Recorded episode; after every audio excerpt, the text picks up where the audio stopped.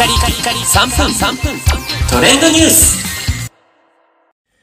ナビゲーターのしゅんです。今日あなたにご紹介するのは、エイプリルドリームという取り組みについてご紹介します。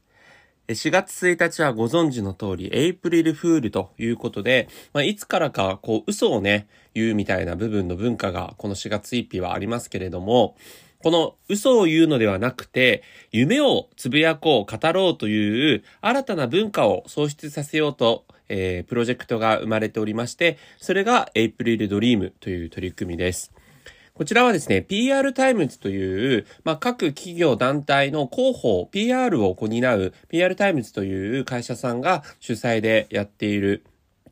えプロジェクトなんですけれども、えー実際にですね、いろんなプロジェクトが同時進行でこの4月1日エイプリルドリームに向けて動いておりまして、まあその中でも、えー先日ですね、3月28日、29日と、新宿駅ですね、あの、世界で一番乗降客が多いという新宿駅をジャックして、新宿西口広場のところにですね、全面ピンク色の広告で、様々な人の夢を、えーポスターといいますか、えー広告として表示するプロジェクトをやっていました。えー実際にですね、どれぐらい掲載されてたのか正確な数値はちょっと僕はわからないんですけれども、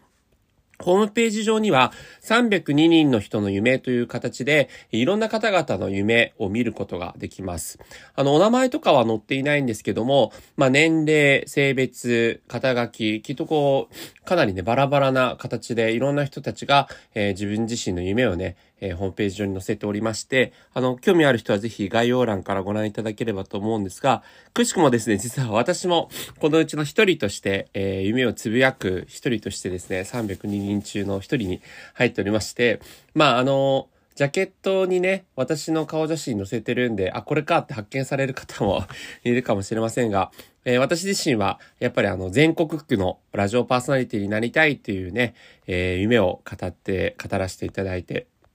掲載させていただきました。えー連動してね、あの、実際、えーいろんなこう媒体とかにも、えー自分のこう、夢、記事がね、載ってたりとかもしているんですけども、まあ、それ以外にもツイッターとかでね、このエイプリルドリームっていう風にハッシュタグが生まれていたりとか、